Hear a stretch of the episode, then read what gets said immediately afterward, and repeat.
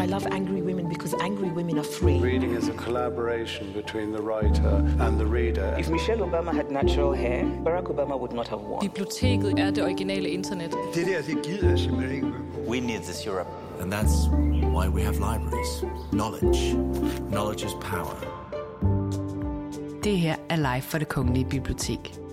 Stedet, hvor vi samler alt det bedste fra vores livescene her på Den Sorte Diamant. Din vært, Lise Bak Hansen.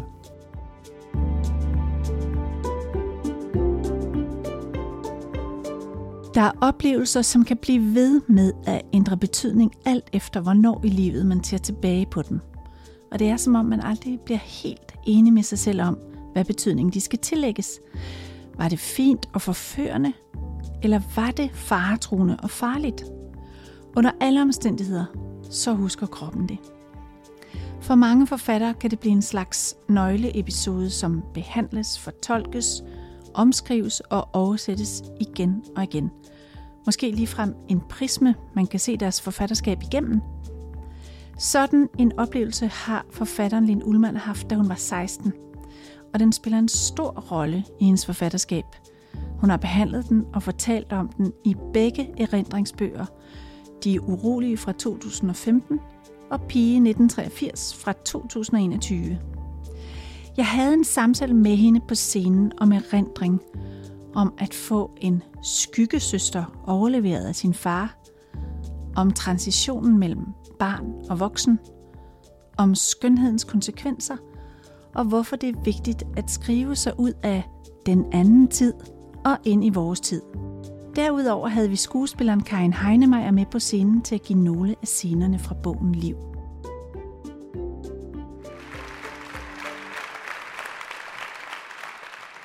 Nu skal vi snakke om øh, din bog, Pige 1983. Vi skal snakke om de urolige, og øh, det har jeg glædet mig rigtig meget til.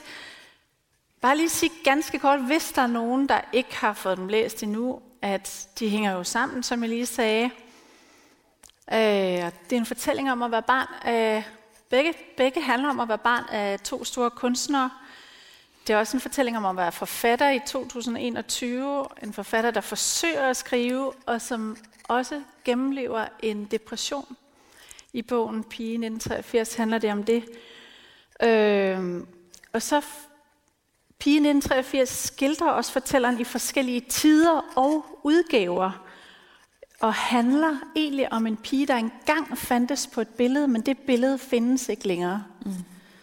Og det billede er taget af en fotograf i Paris på et tidspunkt, hvor pigen er taget afsted. Hun er kun 16 år gammel, og hun har en øh, helt øh, utrolig oplevelse dernede. Øh, hun øh, bliver forført af ham, og hun lægger sig selv op i sengen til ham. Mm. Der bliver også taget et billede af hende til sidst. Mm. Øh, men, men bogen handler også om den kvinde, der så tager tilbage, ser tilbage på den 16-årige pige.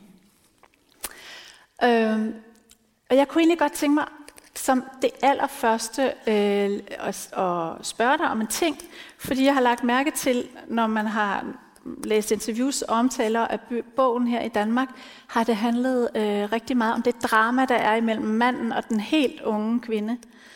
Øh, men jeg synes egentlig også, der er et andet drama, som du faktisk skriver om på allerførste side i 1983, Og det er dramaet mellem fortælleren og et du, mm. der kommer frem. Mm. Ja, for meg så var det veldig viktig da det duet dukket opp i skrivingen. Den Paris-historien om den unge pigen og den eh, mye eldre mannen har levd med meg hele mitt forfatterliv. Jeg har prøvd å skrive den, ikke fått det til. Eh, så har det blitt andre bøker i stedet. Og jeg tror at det var Det opplevdes Jeg tror ikke jeg vet at det opplevdes som forløsende da jeg forsto at jeg kunne ha et du i fortellingen. Et du som både representerer den depresjon eller den angsten som den voksne fortelleren går gjennom. Et du som også kanskje representerer den unge pigen. Eh, et du som, som jeg etter hvert også kaller, eh, både for meg selv og i boken, en skyggesøster. Eh, en som ikke bare er god eller eh, Hun vil ikke bare fortelle henne godt eller klappe henne på kinnet eller eh, liksom være en støtte, men hun For hun gir henne, for mye, hun gir henne ganske mye motstand, altså denne skyggesøsteren. Ja. Så hun er på en måte både angstens stemme, men også språkets eller, eller skrivingens stemme. Altså et eller annet sted, så Vær mer konkret. Eller hva mener du med dette?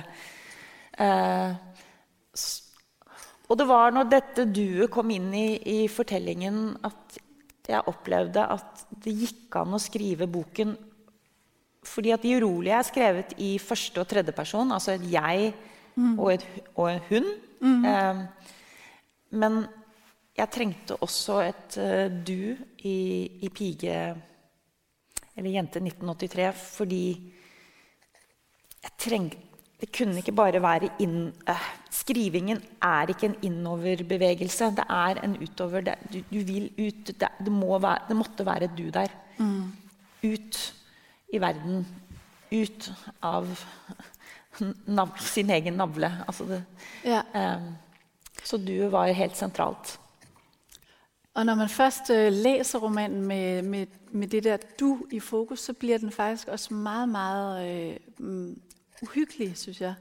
Øh, og fortælleren siger jo også, at, at du er halvt insekt, halvt spøgelse, halvt fortvivlet minde. Øh, og, og, øh, men så jager ligesom fortælleren rundt øh, i, i parker og hjemme i hjemmet også. Mm. Ja, det var litt sånn jeg så for meg dette duet, som da Du kan jo egentlig ikke være tre halv, halvparter.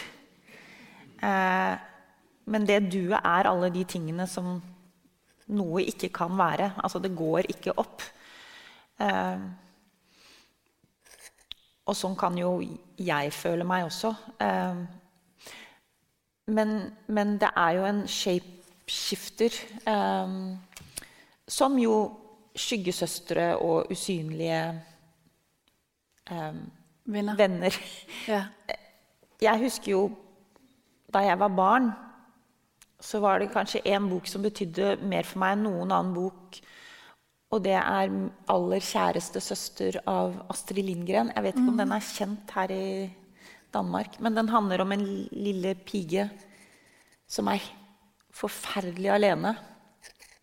Men hun treffer sin lille tvilling som bor under en rosebusk. Mm. Og de har, fantast, de har en, et fantastisk døgn sammen der under jorden. Altså, det er jo en undergangshistorie. Det er en historie om både livet, men også om døden. Mm. Eh, og de vir gjennom den skumle, skremmende skogen der de slemme bor. Altså, er vel, alt er ganske vakkert skildret, men under så er det en veldig uhygge også i den historien som på Astrid Lindgrens magiske vis liksom kan formidle det trygge og det uhyggelige igjen. Men den boken hadde jeg på skrivebordet mitt da jeg skrev denne boken. Ja. Um, så, så, jeg spurte jo min redaktør, eh, min norske redaktør Geir Gulliksen, som også er en stor norsk forfatter. Mm. Uh, jeg, ja, det er jo vanlig å ha usynlige venner når man er uh, barn. barn. Men jeg er altså hvordan sier man det på dansk? 55, 56 år? Ja, 55 kan jeg, kan jeg ha med en usynlig. Kan jeg ha med en usynlig søster? Mm. Han sa det var greit. Ok. Jeg var litt sånn Er det. Men uh, skriving er for meg mer og mer en dialog Uh, så selv om mine bøker på sett og vis eh, Eller på én måte er mer selvbiografiske enn det de var før, mm. så opplever jeg at, ja, eh, at De er et desperat forsøk på, på dialog um, med verden og med leseren og med alle, og ikke en, en monolog. Nei, men vel også en, altså man får også inntrykk av at det er en dialog med et tidligere jeg, eller et yngre jeg, ikke? Øh, som, det også. Som fortælleren hele tiden konfererer med. Absolutt. Øh, og som også et meget kritisk jeg. Altså ja. på et tidspunkt sier du også til fortælleren, altså hvorfor kalder du det, du skriver, en roman? Alle ved jo, at det er deg. Ja. Altså, ja. Så det er også meget, altså meget Øh, ja, det er et godt spørsmål. Ja, det er faktisk et ret godt spørsmål. um, og da svarer jo jeg fortelleren det er meg og ikke meg på samme gang. Det er virkelig og ikke virkelig på samme gang, akkurat som deg. Akkurat som dette duet, som er virkelig og så tett på, og samtidig selvfølgelig ikke virkelig. Og at det går an å eksistere i det mellomrommet mellom det virkelige og det uvirkelige. Mellom, ja. Øh, jeg syns vi skal prøve å høre et stykke øh, fra bogen hvor den skyggesøster blir nevnt. Og høre hvor skyggesøsteren måske kommer fra. Ja, gjerne. En gang sagde min far noget, jeg ville ønske, han aldrig havde sagt. Han sagde, hør her mit hjerte, du klarer dig. Du er en, der klarer sig. Men du har en skyggesøster, som er bange. Som fordufter bare noen puter til hende. Hun har brug for deg. Han lænede seg inn mot meg og sagde, nogen klarer seg. Nogen klarer seg ikke. Jeg tror, han sagde alt dette for å få meg til å ta meg sammen. Hold opp med å pjekke fra skolen. Hold opp med å falle ud. Jeg husker, vi sad i hans stue i den lille Stockholmslejlighed på Karlaplan. Han vidste intet om dagen i Paris. Jeg ved ikke, hvad han havde sagt, hvis jeg havde fortalt ham om det. Måske ikke så meget. Det var en anden tid. Vi sad over for hinanden ved sofabordet. Han i den rustrøde lænestol. Jeg i den grønne sofa. Vi havde glas og en flaske ramløse hver. Det var serveringen. Vi var ikke alene så længe. Efter en stund kom der tre døtre mere. De virkelige. Mine levende søstre. Og satte sig ved siden af mig i sofaen. Senere har jeg tænkt, at han kunne have været mere varsom. Skyggesøster klare sig, falde ud. Jeg var måske ikke et barn længere. Jeg har spekuleret på det i forbindelse med denne fortælling. Spekuleret på, om jeg stadig var et barn, da jeg var 16. Jeg var i hvert fald hans barn. Sådan at når han udtalte sig om, hvem jeg var, eller hvem han troede, jeg var, så tog jeg alt, hvad han sagde, med den største alvor. Og når han først havde sagt det, kunne jeg hverken gøre fra eller til. Fortællingen om os, min skyggesøster og mig, dig og mig, var givet. Sådan føltes det i hvert fald. Hør her, sagde far. Nogen klarer sig, nogen klarer sig ikke. Og selvom hans ord ikke var så bestandte, som jeg husker dem, så var det netop det bestandte, det uomtvistelige, der blev stående.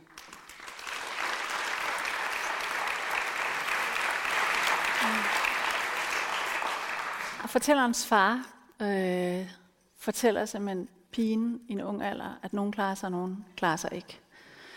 Øh, det er hårde ord at få med sig. Da jeg mm, før jeg hadde skrevet denne boken, eller før jeg hadde, hadde noen ting, um, så visste jeg at det skulle være Eller jeg tenkte at det skulle være en bok om en som klarer seg, og en som ikke klarer seg. Det var faktisk sånn at jeg også skrev på en bok som ikke ble noe av. Eh, sånn er det jo ofte. Man skriver noe Mann, sier jeg. Jeg mener jeg skriver noe. Og, eh, og så så jeg etter 100 sider dette er jo en helt det, det, dette blir ikke noe bok. Men det handlet om to søstre. En som klarer seg, og en som ikke klarer seg. Så, så, så det, det, var det jeg ville skrive om. Uh, og denne boken handler jo for så vidt om en som både klarer seg og ikke klarer seg. Men mm. det er i samme kropp, da. Ja, precis. For det går jo an å klare seg og ikke klare seg på samme gang. Eller det er vel kanskje selve livsvilkåret. Men det er interessant i, altså, når man snakker om foreldre og barn altså Det som foreldre kan få sagt, som de måske ikke husker de fikk sagt, men mm. som kan bæres med øh, hos oss resten av vårt liv, så man kan Ja, absolutt. Og så jeg tror liksom det voksne sier til barn eh, Om det så er foreldre, eller til og med en fremmed voksen, eller en lærer du, du vet aldri om du sier noe som som, som, forandrer, eller som, sitt, som, som gjør noe helt eh, fundamentalt med det barnets eh, Eller den, det unge menneskets identitet, som rest, som er der resten av livet. Ja. Eh. Du har flere sånne øh, figurer i, dit, i, flere av dine verker. Jeg kommer til å tenke på Det dyrebare, hvor øh, der er en lille pige der mister sin bror ved druknedøden. Og moren blir selvfølgelig dybt deprimeret, og den lille pige er også ked af det, for det er hendes bror selvfølgelig. Men så er der en voksen, der siger til hende, nu skal du holde tingene i skak. Og det kan du godt. Og, øh, og det, er også, altså, det sætter sig også hos hende, fordi så er det jo hende, der øh, har kontrol over det hele, og skal sørge for, at alt bliver holdt i skak. Ja. Eh, jeg tror det er nettopp sånne litt sånn bastante, eller litt sånn som vi slenger ut av oss. Er det det man sier på dans? Yeah. Man slenger ut av seg mm. som voksen. Og jeg husker jo bare noen få sånne fragmenter fra min egen barndom. Men hvor utrolig sterke de er. Og lurer jo på hva har jeg selv sagt Precis. til barna i mitt liv. Ja. Eh, som, som Og man kan jo være en fremmed og si noe til et barn også. Man kan si noe til et fremmed barn. Som, så skal, eh, man, skal vars, man, skal uansett være varsom med hva man sier eh, til menneskene. Men, eh, men, særlig med de litt sånn Du er en sånn pige som er en sånn og sånn pige. Eller sånn er livet. Sånn og sånn. Ja. Så man Og så sitter man med det resten av livet. Ja. Men øh, i Pi 83 øh, fortæller du også, eller fortæller fortælleren om, at moren også siger til hende, at hun har en engel, der vogter over sig. Og øh, fortælleren rejser spørgsmålet, om moren vidste, at du fandtes, altså om moren vidste, at der var flere, flere af hende. Av, flere av Ja, altså det, det uh, pi, uh, Jente 1983 begynner jo litt som et, et eventyr. At, at, moren fødte Altså fødte to Men den ene stakk av. Den ene løp sin vei. Og at moren kanskje ikke helt vet at hun har to. Um, ja. Og det er det jo sikkert mange barn altså, Det er jo mange barn hvert fall, som føler at de har, eh, har en hemmelig søster, og at kanskje ikke foreldrene helt vet at det er flere, flere av oss. Ja. Eh. Og man har inntrykk av i boken igjennom at fortelleren forsøker liksom å hive den der unge pige hjem til seg. Og, fortelleren prøver å ja, å få, henne, å få samlet seg. Ja, altså Boken er det viktigste med å skrive er å finne en form. Det var grunnen, tror jeg, til at jeg ikke klarte å skrive denne boken på så mange år. Jeg fant ikke noe konstruksjon, jeg fant ikke noe koreografi. Eh, jeg må ha en koreografi i hodet. Mm. Sikkert, for jeg har danset, og jeg tenker mye dans. Um, Hva var spørsmålet igjen? Jeg hadde nemlig et Det var å hive seg selv hjem. En Ja, nettopp! ja. Og det var da jeg fant denne koreografien som egentlig at boken skulle gå i sirkel. Den skulle ikke liksom begynne her og slutte her. For sånn klarer jeg ikke å skrive. Men den skulle gå sånn. Jeg må ofte tegne opp ting for meg selv når jeg skriver. Fordi at pigen farer vill. ikke sant? Hun farer vill. Og hvordan beskriver man når fare vill? Eh, det- det var umulig for meg å tenke det. Men å fare vill er jo å gå i sirkler. ja. Og i denne sirkelen så prøver den, det unge, den unge pigen, 16-åringen, å nå i kapp den voksne fortelleren. Og den voksne fortelleren prøver å nå i kapp eller å se den unge piken. Og de, de er også litt som et eventyr. ikke sant? De går i disse sirklene, og kanskje en gang eller to ganger kanskje de møtes så vidt, og så går de videre. Eh, for det er ikke umulig. De, det er ikke noe sånn forløsende øyeblikk i et, et narrativ som går rett frem, hvor det liksom her Her er det en closure eller en forsoning eller en forståelse. For de, de går i denne sirkelen, akkurat som bokens form. Så Og de prøver begge å få øye på hverandre, for, for de, de er fullstendig fremmede for hverandre, men de har jo delt kropp. Yeah. Men den kroppen har endret seg så fullstendig. Altså, det er ikke en celle igjen i den kroppen som er lik eh, fra den gang. Og sånn er det vel også, at vi er, vi er, Ja. vi blir ikke ved med å være den samme personen. Det er en, en, annen person, hun taler til sitt ja. yngre jeg. Og samtidig så er jo kroppen en arkivar av de helt sjeldne. Ikke sant? Kroppen eh, Hva heter han? Bessel van der Kolk eller noe sånt, som har skrevet en bok 'The Body Keeps the Score'. Altså at alt fins jo i kroppen av arr, sår, minner, dialoger, eh, opplevelser, erfaringer. Så selv om man ikke kanskje til og med husker alt selv, så fins jo alt der i da, denne kroppen. Ja. Og det er jo også det, boken handler om, at kroppen husker noe. Ja, og at den arkiverer. altså Kroppen Ja. Som et bibliotek. da. Vi sitter i et bibliotek. Kroppen er på sett og vis et bibliotek, eh, men som Ja. er stengt eh, for, for den som innehar kroppen. Altså Mye av det biblioteket er stengt.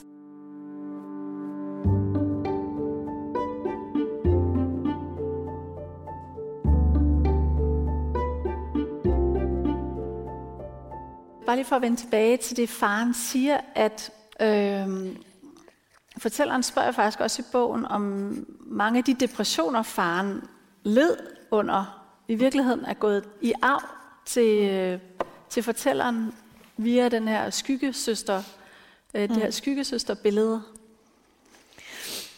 Ja, det er jo eh, fordi at som du nevnte, så nåtidsskildringen av, i denne boken handler jo om en stor uro. En depresjon. Altså ordet depresjon nevnes bare én gang som en liten liste over alle, alle måter ordet depresjon defineres på i ordboken. Eh, men ellers er det en, en dyp uro, en angst Eh, og, og jeg ante ikke hva jeg skulle kalle denne boken. Og det eneste jeg visste, jeg kunne jo ikke kalle den De urolige, for jeg hadde allerede skrevet De urolige. og min mann sa vel noe sånn Kan du ikke kalle den De enda mer urolige? um, men i hvert fall um, Men i og med at hun blir innhentet av denne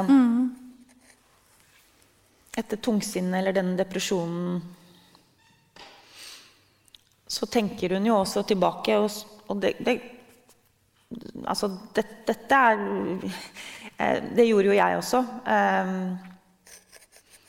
eh, For min far snakket jo mye om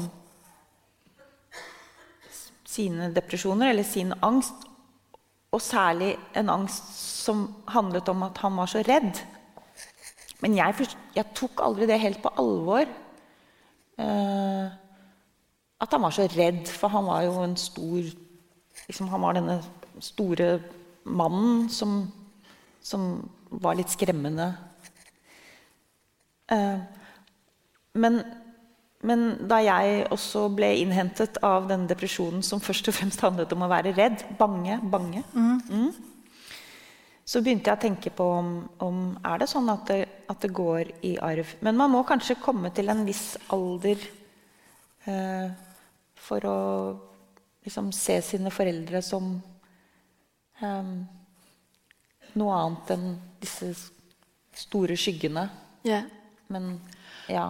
Og det interessante er jo, øh, hvis man øh, leser he hele erindringsverket sammen med de urolige, at der i 21 med Pige 1983, hvor fortælleren tager den her historie op fra Paris, der bliver historien fortalt, som du siger, cirkulært. Fortælleren bliver ved med at vende tilbage til den samme episode, undersøge den fra forskellige vinkler. Mm og gentager igen og igen præcis det samme, hvad det var, der skete, for ligesom at forstå det.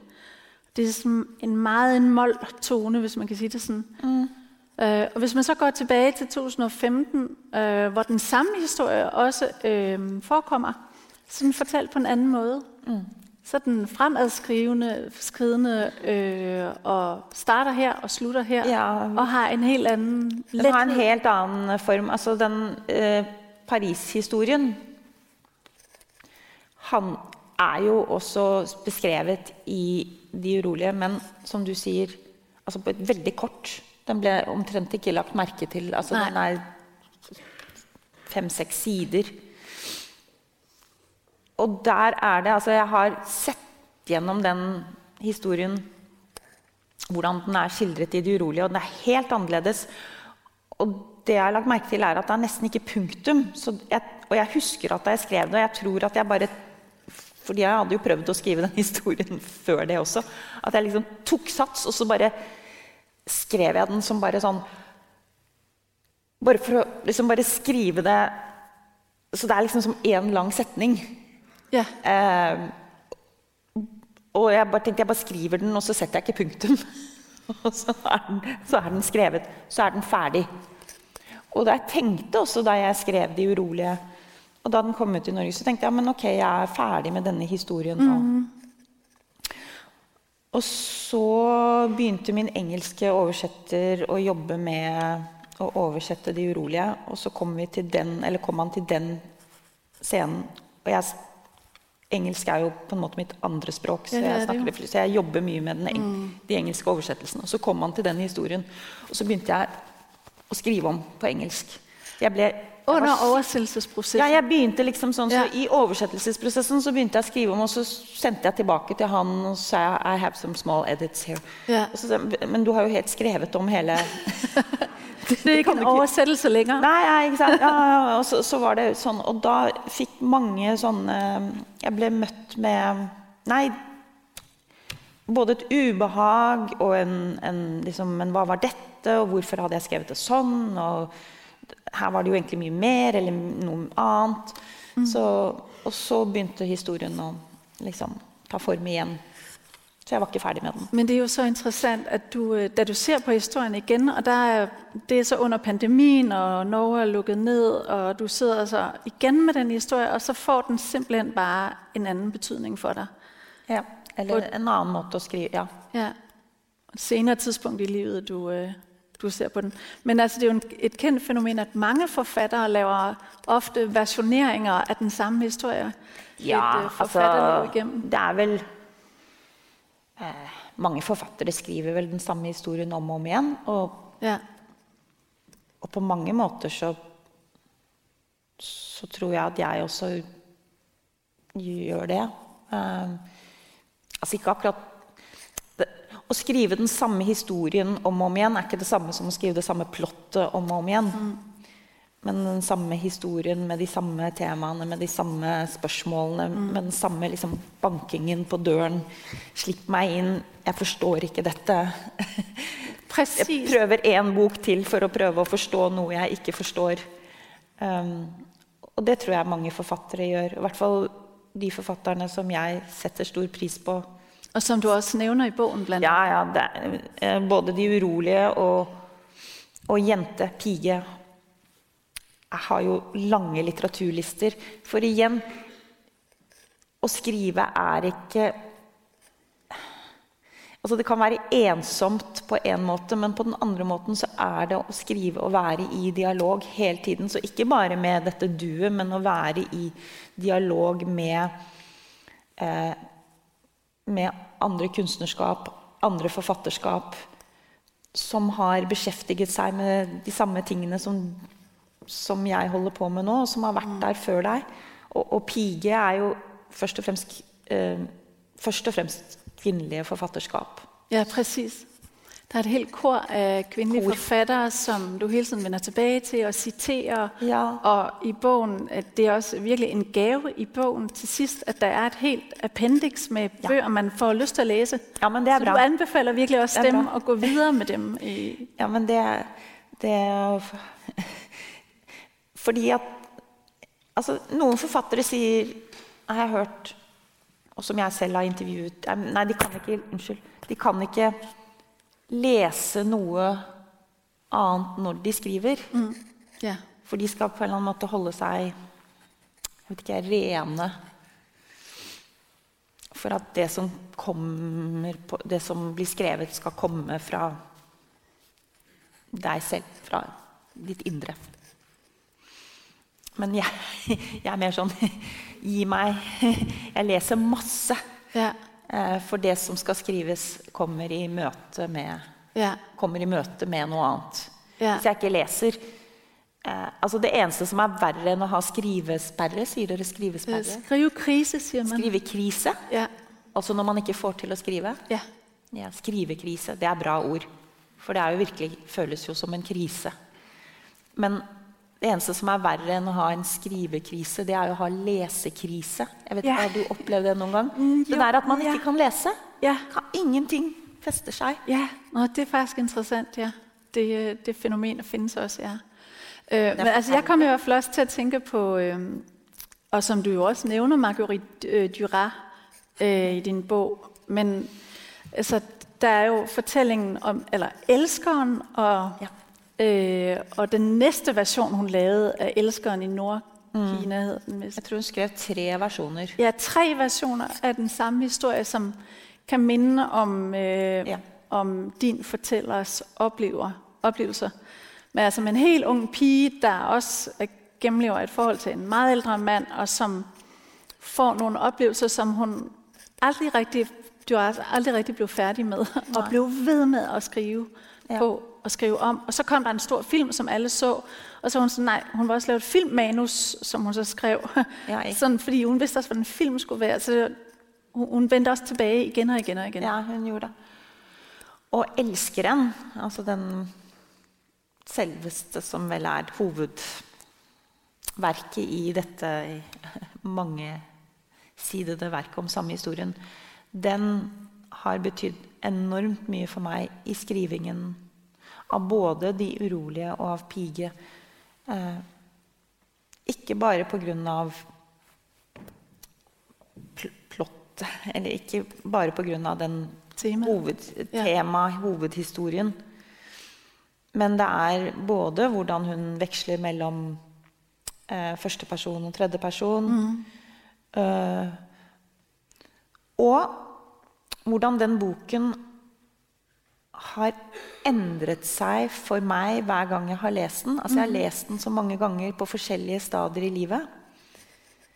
Og den har endret seg på samme måte som min egen pigehistorie har endret seg. Så da jeg leste 'Elskeren' av Duras jeg var i 30-årene, så tenkte jeg på det med Det var som en sånn en sensuell kjær, Ikke kjærlighetshistorie, men et sensuelt, seksuell oppvåkning. Eh, og så leste jeg den i 40-årene. Og da så jeg det mer som en mor-datter-skildring. Altså jeg var, ble veldig opptatt av mor-datter-skildringen i den. Og så leste jeg den igjen altså jeg har lest den mye innimellom der, men liksom igjen ti år etter, og ble veldig opptatt av eh, hvordan hun beskriver begjær Og hvordan det både er veldig sterkt og veldig fraværende, og hvordan hun, hun, hun At det fins overgrepsmomenter i, i 'Elskeren' som jeg ikke så eller ikke tenkte på da jeg var yngre. Mm. Mm. Men også et veldig begjær. Og liksom hvordan det der ubehaget mellom At det både er begjær og likevel et overgrep. Noe som ikke går an å forene, Mm. men som hun likevel forener. Og noe som jeg jobber med også i Pige. Dette med at pigen begjærer av Ja, Men hun Men hun um, Men det er likevel systemisk, det som skjer med henne. Det er likevel altså, um, Hun er lik eh, Begjæret forlater henne også. Og det er så voldsomt Det er så voldsomt å kjenne på et stort begjær for en 16 år gammel pikekropp. For en i en hvilken som helst kropp. Men så at begjæret bare forsvinner. Til og med nesten midt i akten. Mm. Og, blir, og alt det som skjer, blir forferdelig skremmende og ubehagelig og uhyggelig. Eh, og ekkelt. Ja, hun har jo en fysisk reaksjon lige med Ja, det samme ja. bagefter. Og En anden fysisk reaksjon. Ja, hun, må, ja, hun, hun kaster opp. Altså hun mm. blir syk. Eller, eller må Ja. Ja. Og det var en av de hun, hun løper inn på badet til A og er naken og tuller seg inn i et hvitt håndkle. Og det var en av de nøkkelscenene som jeg for så vidt hadde da jeg begynte å skrive at hun Det var bare bilde av pigen på et badegulv med et hvitt håndkle rundt seg.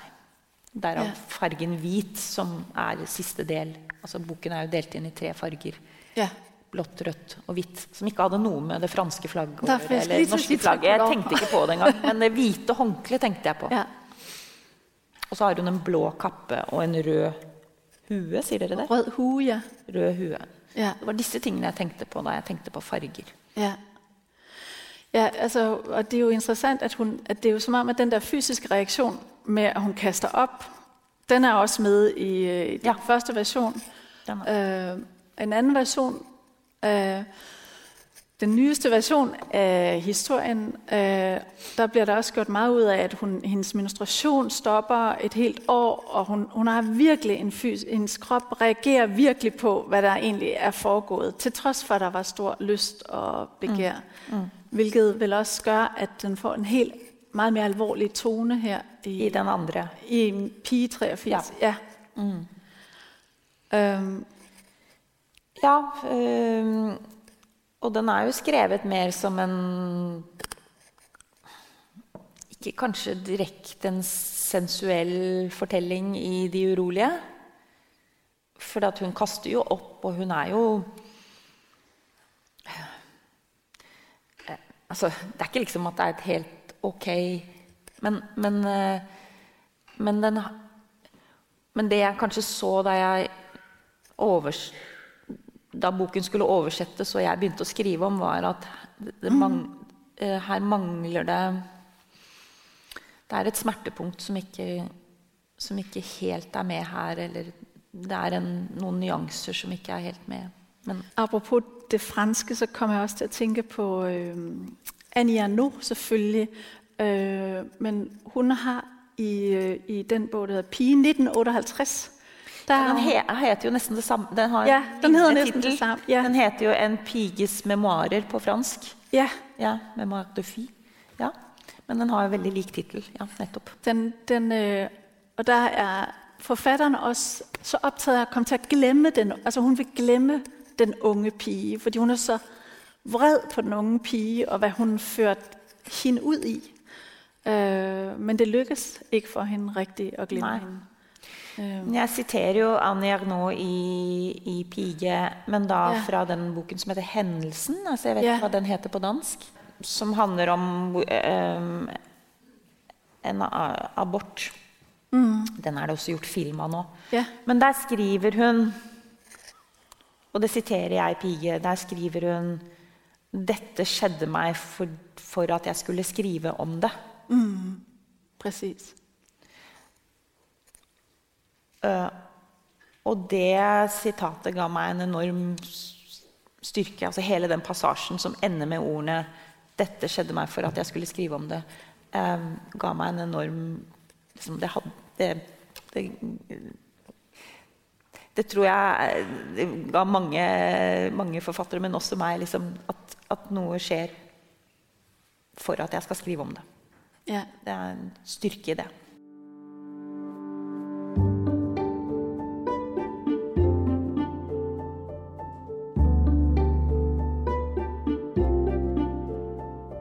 Kunne godt tænke mig at høre lidt mere om det der med skønhed, fordi det er jo virkelig en ting, du udforsker i bogen.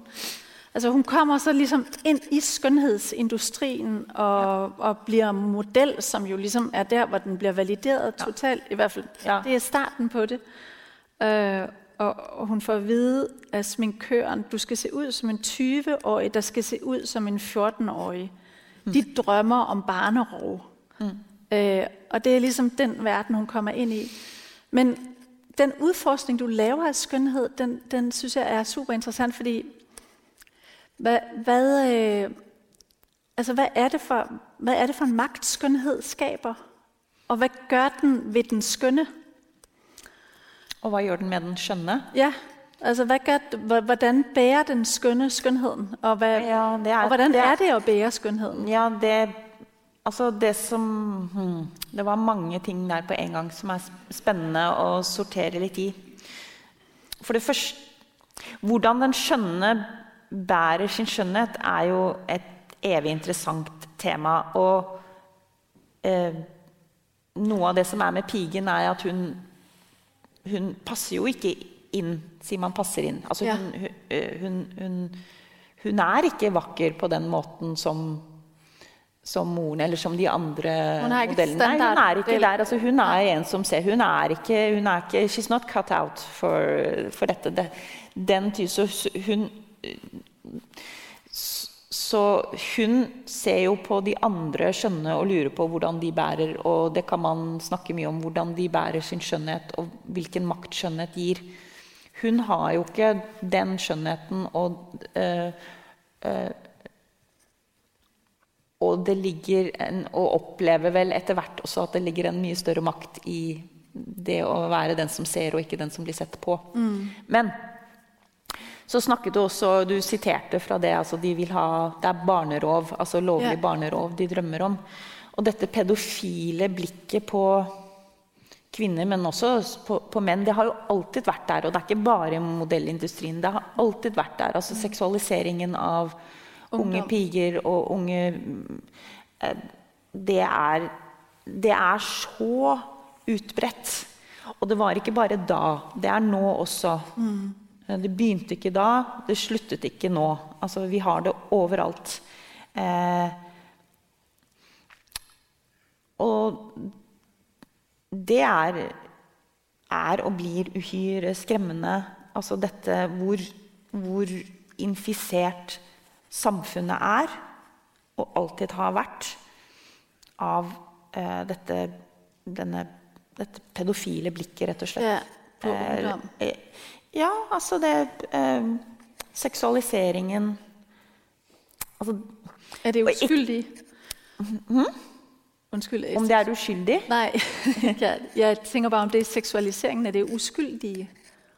Om det er ø, ø, Nå forstår jeg ikke helt spørsmålet. Nej, om, øh, det er bare mit bud. Jeg siger, om det er, at man liksom seksualiserer det uskyldige utseendet. Ja. Det er jo en seksualisering kanskje av det uskyldige, selv om disse pikene kanskje ikke er så uskyldige. Men det er ikke disse pikenes Og nå snakker jeg for ordens skyld om piger, men dette gjelder både piger og gutter og alt der imellom, ikke minst. Men eh, det er jo ikke deres seksualitet som, som skal vises frem. Det er jo en eller annen idé om eh, en annens Altså et, et voksent, mannlig bliks eh, på de unge pikene. Og det er den seksualiteten eller det begjæret som skal, som skal vises frem. Det har ingenting med pikenes egen seksualitet å gjøre. Nej. Øh, men Og i denne boken ville jeg faktisk si noe om pigens seksualitet. Jeg var mer opptatt av det enn av, eh, av A's motiv. Altså, fotografen heter A. Hans motiver og hans Ja. Ja. Øhm, ja, så måske kunne du fortælle lidt mere om det, du udforsker der med pigens seksualitet, fordi hun har jo en stor, lystfuld oplevelse, som hun så reagerer på bagefter, men øhm, og den er, det jeg synes den er meget øh, interessant beskrevet, og den er også lidt ubehagelig at læse faktisk. Altså den er, og, og den kan jo, altså man kan jo heller ikke lade være at læse den ind i den her tid, hvor der er så meget mm, snak om MeToo, og særligt i Danmark er det ligesom om, det bare aldrig nogensinde tager nogen ende øh, med, med, med MeToo-sager. så dit værk kan næsten ikke undgås at blive læst ind Nej. i den kontekst. Og det er en viktig og stor diskusjon som vi har over hele, eller store deler av verden. Den, den kan lett bli litt snever fordi at den så veldig ikke sant, den medien, Medier, og sosiale medier og andre medier, har, definerer jo i debatten veldig lett Altså det blir Offeret ser slik ut, og overgriperen ser slik ut. Altså eh, mens det er jo massevis av grånyanser der som er vanskelig å få frem i en debatt som er så stor og betent som den er nå. Eh, og da er romaner et fint sted å gå og si at ok, jeg vil skrive om denne unge pigens begjær. Cecilie Lind har gjort noe av det samme yeah, fantastisk i den fantastiske boken yeah. 'Pigedyr'. Eh, jeg vil skrive noe om den unge pigens eh, begjær, hennes blikk. Eh, og da jeg begynte med disse Det det er jo en trilogi. Jeg tenker meg jo at eh, De urolige og Pige Og så en bok til som jeg ikke har skrevet ferdig eller skrevet ennå. Eh, at det blir en trilogi, og at det er over tema eh, raseri, altså vrede, yeah. glemsel og begjær. Så de tre ordene. Vrede, glemsel og begjær. At det er de tre ordene som jeg eh, vil utforske da, på forskjellige måter. Yeah. Um, ja. Ja, så øh, hvordan har du haft det med, når, altså, eller jeg ved, du har haft det problematisk med, at den ligesom er blevet stemplet som en bog i den MeToo-debat, men jeg synes egentlig, altså mit synspunkt er faktisk, at den nuancerer virkelig ja nei, jeg har ikke hatt noe problem med det. Altså, jeg syns det er en uhyre viktig debatt. Og en bevegelse. Altså, det er ikke bare en debatt, det er en bevegelse. Det har fått meg til å tenke på mitt liv. Eh, jeg har hatt viktige, uhyre samt, viktige samtaler med mine venninner, med min datter, med min mor. Altså, dette er eh, det, så, så, så jeg har ikke noen problemer med Det jeg har problemer med egentlig, er at man alltid skal kategorisere romaner, og særlig romaner skrevet av kvinner. Skal man si ok, det er en metoo-roman, trygt plassert her. Jeg trenger ikke egentlig å altså, Det der med at man skal kategorisere Også dette er autofiksjon. Så det er en sånn bok, eller det er en metoo-roman, det er en sånn bok. Hvor, hvor, um, Istedenfor å la disse bøkene som skrives som Altså, la dem få slippe disse kategoriene. La dem få være så ville og åpne og um, bestå av tre halvdeler, da. Eller være um, Være mange ting på en gang. Så selvfølgelig er me, altså Jeg skjønner jo veldig godt at metoo blir eh, Altså at kom, den kom ut nå i en metoo-tid. Men det har blitt skrevet Altså, er, er 'Elskeren' av Margit Duras er det en metoo-fortelling? Eh, gjør man den større eller mindre ved å si 'dette er en metoo-bok'? Eller kan man bare la den være? Er 'Romeo og Julia' av Shakespeare er det en metoo-fortelling? Ikke sant? Um, hun er vel 14, og han er vel 13? Ja, hun er 14. Ja. Øh, Nei, det tror jeg ikke vi kan si. Så man kan Og så kan man jo liksom gå tilbake på Og så er det jo selvfølgelig altså Skrevet av, kvinner er det jo massevis av bøker, romaner, fantastiske fortellinger om ung kvinne, voksen mann. Eller, eller, eller til og med bare ulike former for um, Begjær, begjær, kjærlighet, overgrep, vold. Som på en eller annen måte ikke går opp, som, som, som er så svært som livet er. Da. Men også mange menn som skriver. Altså, dere har jo besøk av Knausgård om, om noen uker. Hans første roman handler om en eh, voksen mann og en veldig ung 13 år gammel pige. Et kjærlighetsforhold. Så jeg mener eh, Nabokov jeg mener, Så dette, dette, dette er et ongoing Ja, ja, det er jo et gammelt tema i litteraturen, men øh, jeg synes faktisk, at din bog virkelig er med til å understrege noe veldig viktig i MeToo-debatten, og det er med hvilken varsomhet man skal gå til unge mennesker, øh, når de er helt unge, og hva, hva der kan skje. Øh, fordi selvfølgelig øh, kan det godt være en stor øh, erotisk og spændende oplevelse for den unge person, men man skal bare vide, at den unge person er meget, meget ung. Ja. Og det er jo virkelig det, øh, som der bliver understreget, og også at et skrøbeligt en transition mellem at være barn og voksen. Øh, og det kan der jo være, øh, være konsekvenser ved senere i livet, som vi mærker. Og at et offer øh, Eller trenger ikke være ja. Jeg leste en artikkel Det var et veldig godt innlegg i en norsk avis skrevet av en ung kvinne som skrev 'Jeg er ikke det perfekte offer'. Jeg drikker, jeg begjærer, jeg har sex. Likevel vil jeg ikke bli um, Altså, jeg passer ikke inn som et metoo-offer i media. Liksom, det perfekte liksom, men, men likevel vil jeg ha meg frabedt fra å, å bli mm, At noen skal forgripe seg på meg. Um, og da, dette er jo en pike som hun, hun går jo til han. Hun har lyst på han. Precis, Men likevel skal han. Og så sa du noe Vi må være varsomme med de helt unge. Og det er helt riktig. Jeg Vi skal være man kan lære af varsom. din bog, Vi skal, men vi skal også være varsomme med Vi skal være varsomme med oss alle. Ja. For kanskje noen som ikke har sånn stor interesse for mediene, eller til og med i debatten om metoo, det er den gjengse 45 år gamle kvinnen eller 50 år gamle kvinnen som blir Altså som sjefen hennes kanskje behandler henne altså, øh, øh, Seksuelt trakasserer henne. Altså, men det, det, det mister noe av sin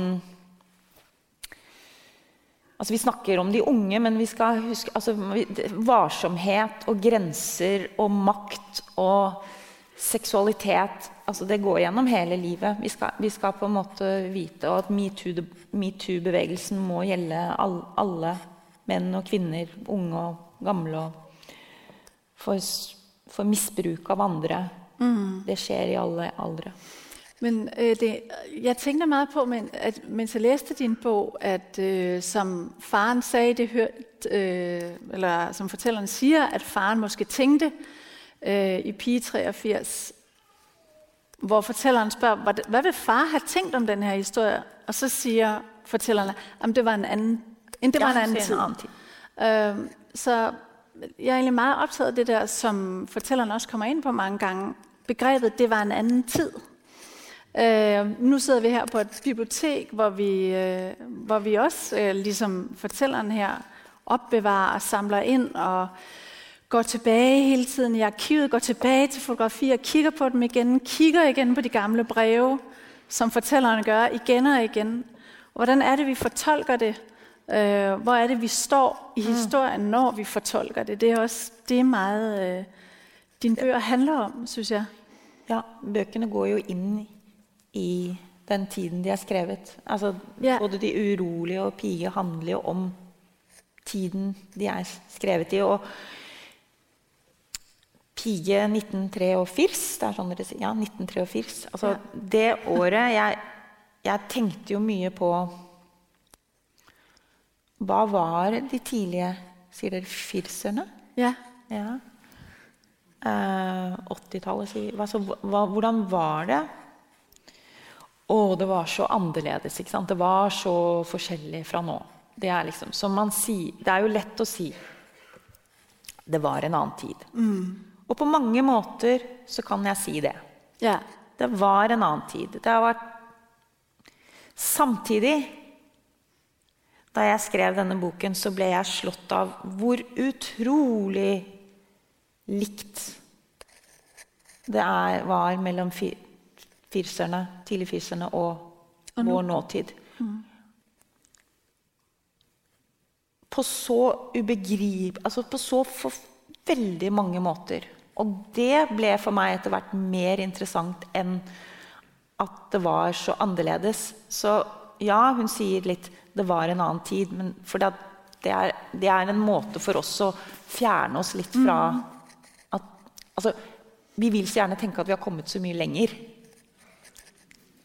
Men, men det tror ikke jeg vi har. Og hvis vi ser på likhetene mellom den tidlig firseren og nå Altså kald krig. Se på det store politiske.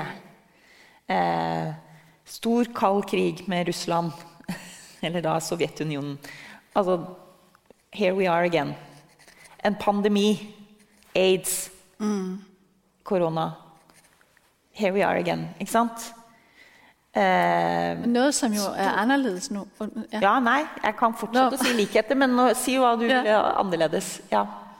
Noget, som er annerledes, som du også kommer inn på, det er jo klimaforandringerne. Altså, der er virkelig en kæmpestor forandring, som Ja, er en ny tid. men og jeg- den, den kommer du jo faktisk rigtig meget ind på. Jeg kommer inn på det, datter. absolutt. Ja. Men det var faktisk en stor klimakamp som kom. eh, Og hvis du tenker på tidlige forfattere er En forfatter som jeg er utrolig opptatt av nå, altså som varslet hele klimakatastrofen og skrev om dette, Rachel Carson, som skrev 'Silent Spring'.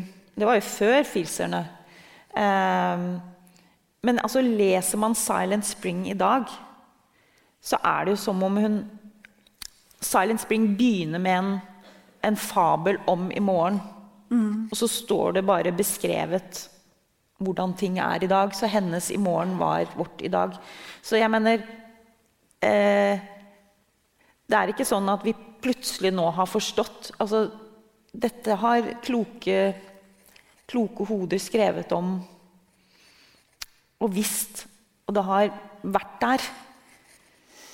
Um, Så du tror ikke, at det ligesom er, for eksempel med MeToo, at der er et paradigmeskifte i gang? Altså, det, det er et stort ord, men det er jo i virkeligheden bare en måde øh, at sige, at vi begynner at tænke på en anden måde omkring nogle ting. Jeg tror det. Jeg tror at vi absolutt Og det er både tenke rundt klima og tenke rundt kjønn og seksualitet og opphav og klasse og rase. Men, men jeg tror mer at, at det går i I bølger. Vi går i bølger. Yeah. Og vi går også i, I i sirkler.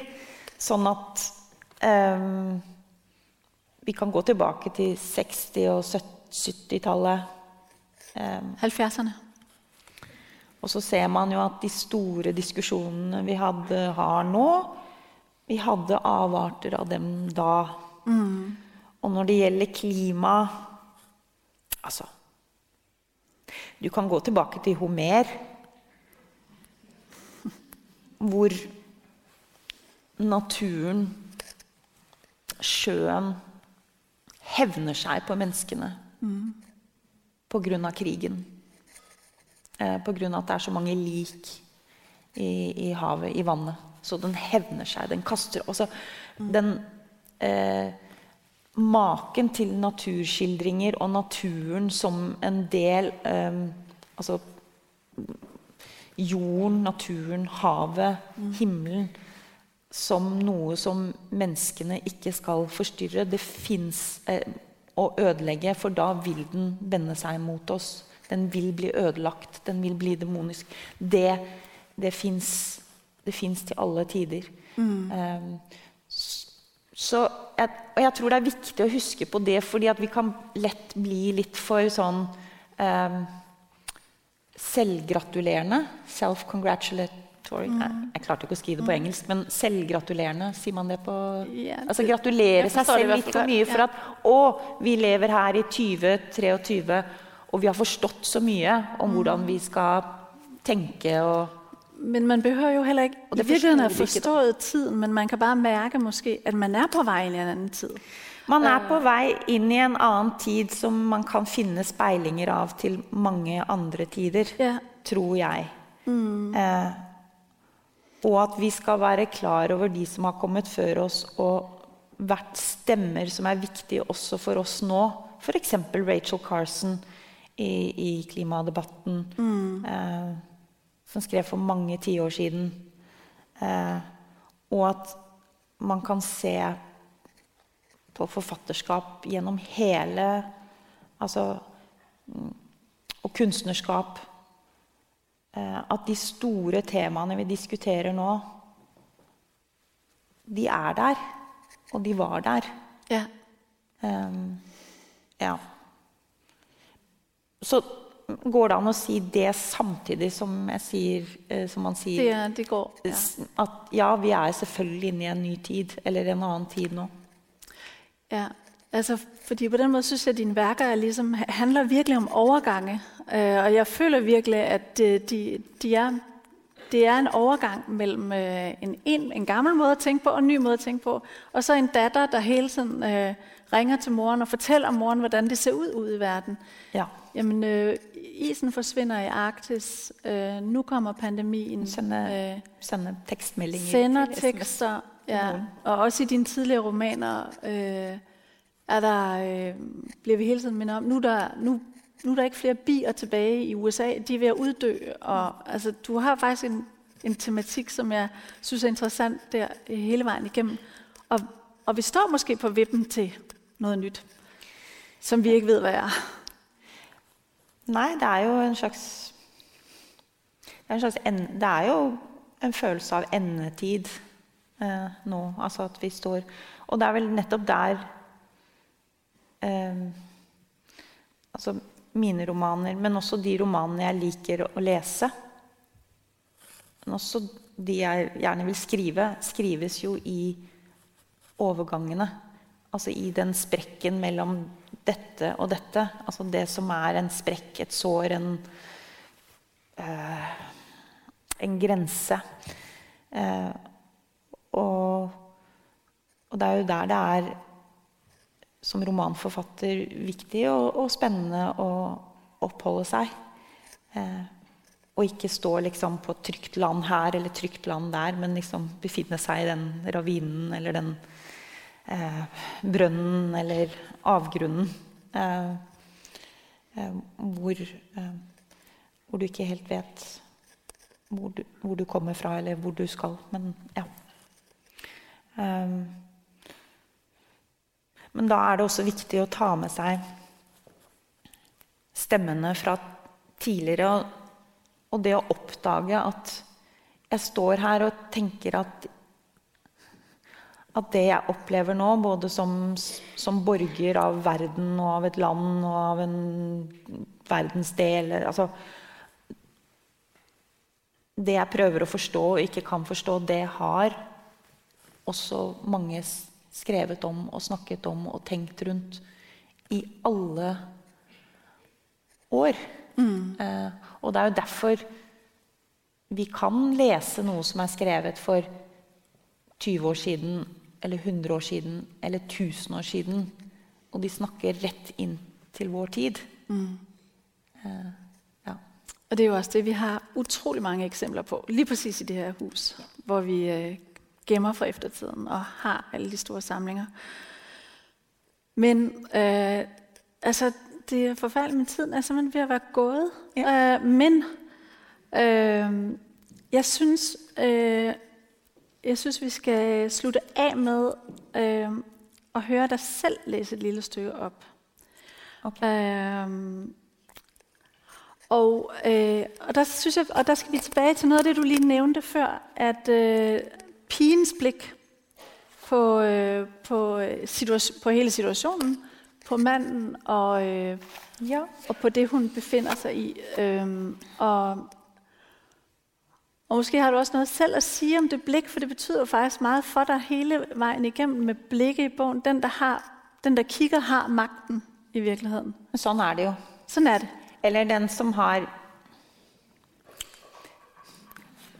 Den som ser, eller den som har blikket, har jo en fortelling. Ja. Og den som har fortellingen, eller den som forteller, har jo for så vidt også da makten. Um, og det er jo Men alt kommer jo an på hvor du står, som jeg tror det står i De urolige. Så yeah. blikket vil jo endre seg, også til den fortellende forfatteren. Uh, og jeg lærte av Da du leste det siste fra De urolige, så nevnte du jo John Cage. John Cage levde med Merce Cunningham, som var en stor eh, koreograf. Jeg er veldig opptatt av John Cage og Merce Cunningham. Men Merce Cunningham lærte meg eh, veldig mye om koreografi og dans, men også veldig mye om å skrive. For han sa hva om vi åpner altså, Han forsto hva dans, eller hva en forestilling var, når du åpner hele scenerommet. Og ikke som i klassisk ballett bare er opptatt av center stage. At du bare ser her. Men hva er det som skjer der? Og hva er det som skjer der og der og der og der? Og det handler jo om blikket, ikke sant? Um, ja, det var min lille Nå går vi tilbake. Dette er et lite kort stykke, men som handler nettopp om pigens blikk, som det var veldig sjovt å gi henne tilbake sitt blikk. Vi er i As seng i 1983. Hver gang han sovner, lukker han øynene, og jeg åpner mine. Jeg vikler det hvite lakenet rundt meg og setter meg opp i sengen. Jeg vet det.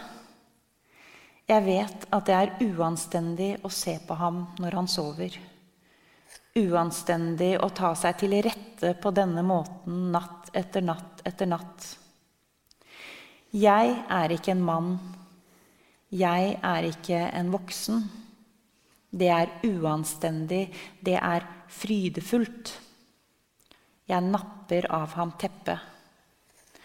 Den snart 45 år gamle nakne mannekroppen har tuster av hår her og der. Når han sover, har alderdommen allerede tatt et godt tak i ham. Han er så ubeskyttet, de lange, tynne krøllene hans. Kanskje jeg skal klippe dem av? Begjæret er helt fraværende nå. Jeg vil ikke ha ham. Søvnen har tatt alt sammen. Kroppen hans buler ut og skrumper inn. Det gjør ikke min. Jeg er 16 år. Han hører ikke at jeg fniser. Han sover så dypt. Kroppen hans minner om frukt, om overmodne epler i en skål på bordet under vinduet.